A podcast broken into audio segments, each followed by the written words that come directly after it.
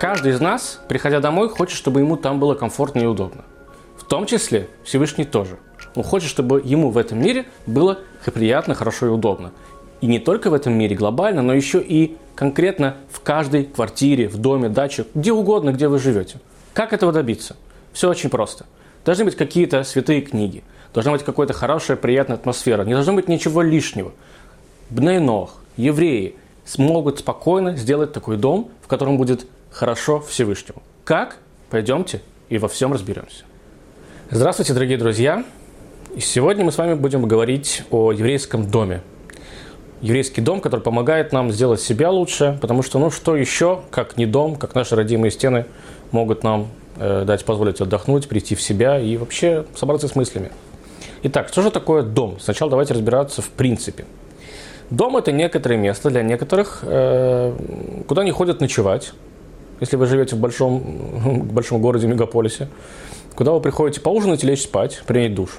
Для некоторых дом – это убежище. Для некоторых дом – это мучение, потому что они, не дай бог, если они одиноки, они стараются туда не попадать.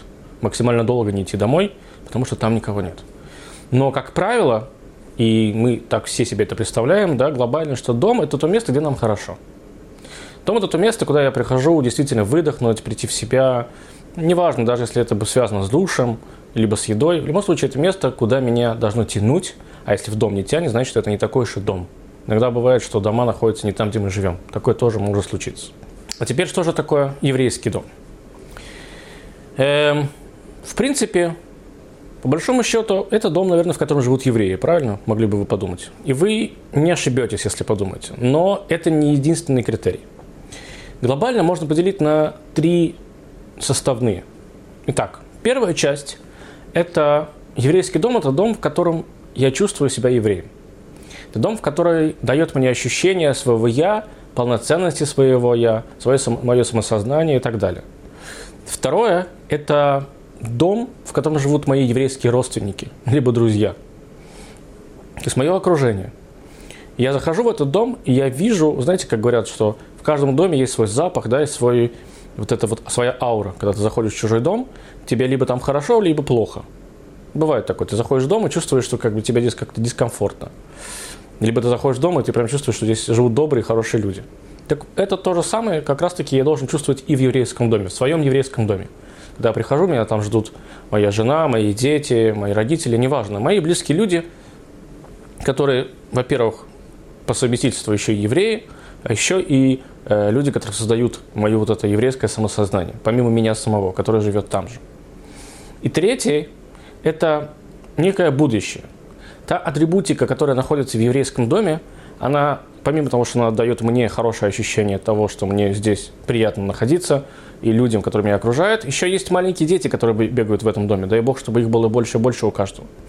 Это дети, в которых мы обязаны вложить свое самосознание, свою самооценку – и понимание, кто мы такие.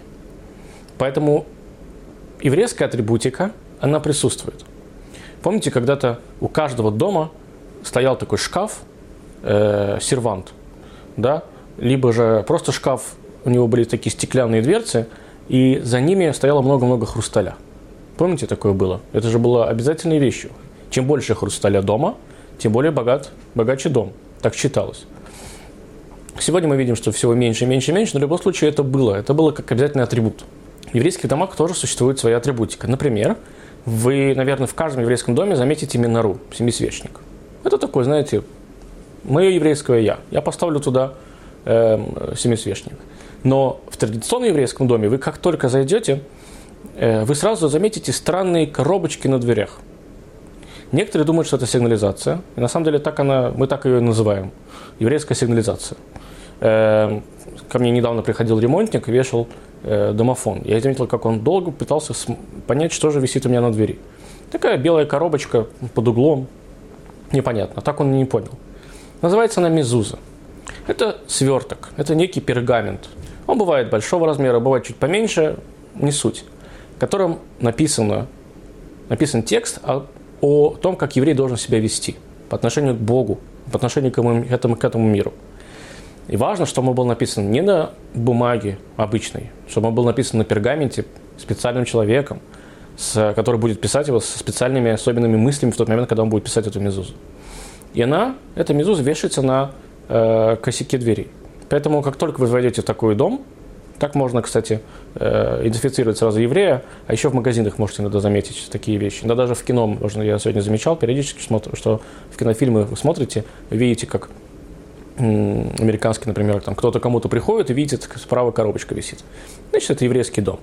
Эм, на каждой двери, ну, там есть исключения, на двери, которые ведут в туалет, либо в ванную, такие вещи, такие вещи не вешают, потому что это немножко оскорбительно, но в межкомнатных дверях и обязательно, конечно, главной входной двери всегда есть мезуза. Это первая атрибутика, которая вас встречает.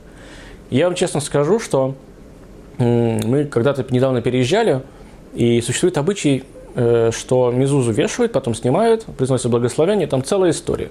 Но бывает, знаете, ты заехал, и вот ты еще там, не знаю, только-только разложился, да, и день прошел, два прошел, еще мезузу ты не повесил. И ты заходишь в эту квартиру, и как-то ты чувствуешь, вроде как бы она еврейская, но чего-то здесь, чего-то не хватает. Потому что помимо того, что существует обычай дотрагиваться до, дотрагиваться до мезузы и поцеловать ее, ну, можно целовать, можно не целовать, как угодно, но обратить на нее внимание – и ты заходишь, ты понимаешь, что тебе нечего, не на что обращать внимание. И когда ты вешаешь мезузы дома, это меняет абсолютно картинку. Ты заходишь абсолютно в другую квартиру. Там такая же мебель, она так же, как она пять минут назад стояла, так она стоит. И дети такие же, как они пять минут назад были бегающие, так они и бегают. Но что-то там поменялось.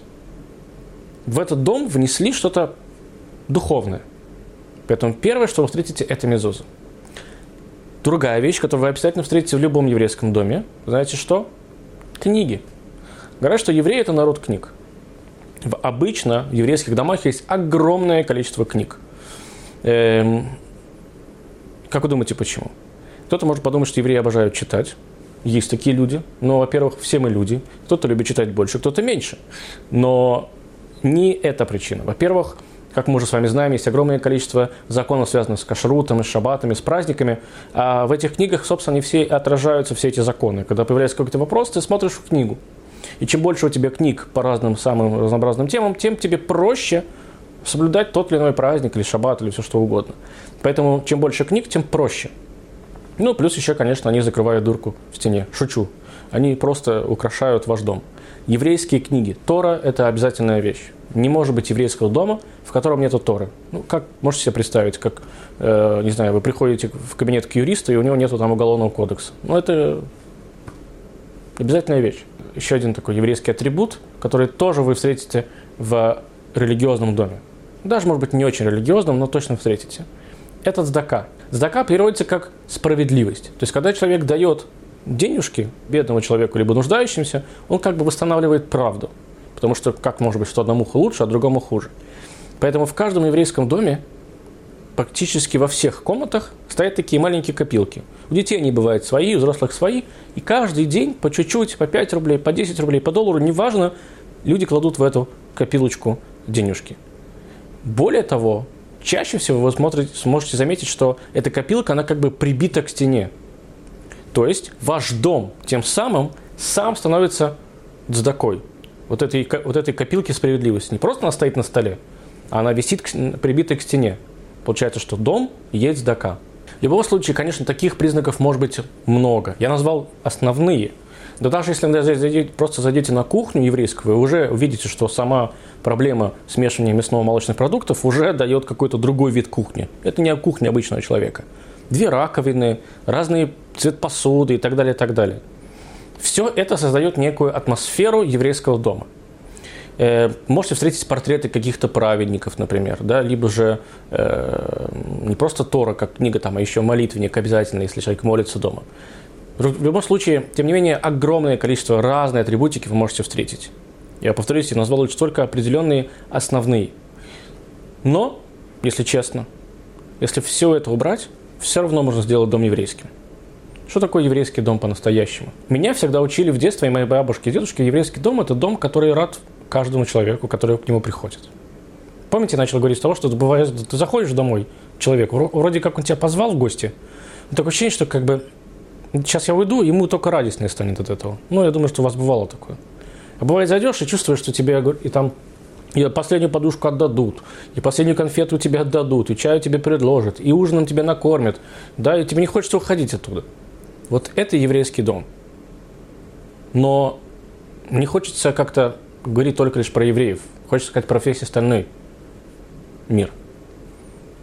Дом будет домом тогда, когда действительно каждому, куда, который туда заходит, будет там комфортно. Как это сделать? Это делается очень просто. Если вам самим комфортно в этом доме, то всем остальным будет там приятно. К сожалению, наш сегодняшний мир, он очень быстрый, он развивающийся, поэтому в самом начале я сказал, что бывает, что дом для некоторых это место, где он ночует. Извините. Это место, где он ночует. Тем самым получается, что ты заходишь и видишь, там не не знаете, знаете, матрас на полу, какой-то там накиданность какая-то, да, вот там бардак. То есть видно, что человек зашел, поспал, поужинал, встал утром, убежал на работу. Это не дом. Это ночлежка, это, я не знаю, шалаш, называйте как хотите, но это не дом. Почему мы, например, всегда приходим домой к родителям, нам там хорошо? Потому что там мы получали тепло. Кто нам давал тепло? Шкаф с книгами? Серьезно.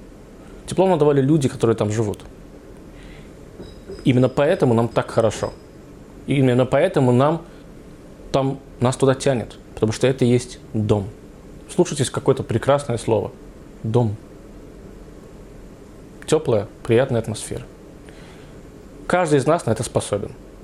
Поэтому не делайте из дома ночлежку. Не делайте из дома шалаш. Не делайте из дома. Там может быть даже бардак. Но там может быть приятно.